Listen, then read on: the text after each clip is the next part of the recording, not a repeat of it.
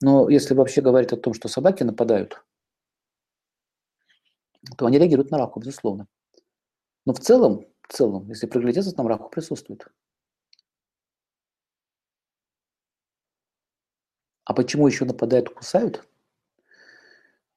Это еще может идти еще из прошлой жизни, например, как какие-то долги перед животными. Такое может быть.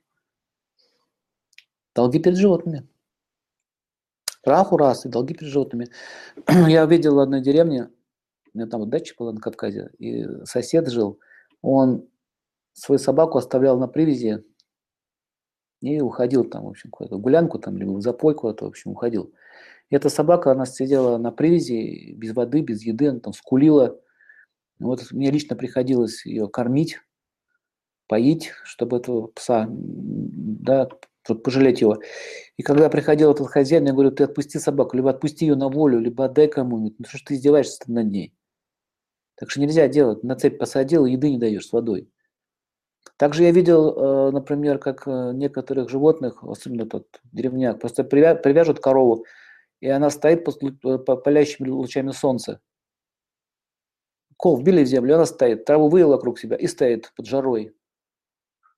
В Индии так часто я вижу, когда корова привязана к дереву еще коротким поводком, даже морду вниз опустить не может, чтобы поесть. И нее солнце палит.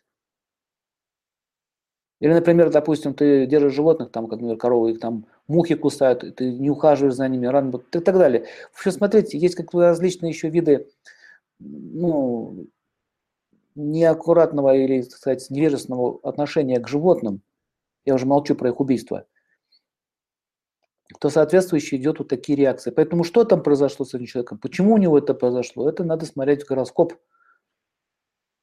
причину этого явления. У меня родственники есть, его постоянно собаки кусают. Я тоже это заметил. А кого-то кошки царапают. А кого-то акулы съедает. В общем, все это хитросплетение судьбы.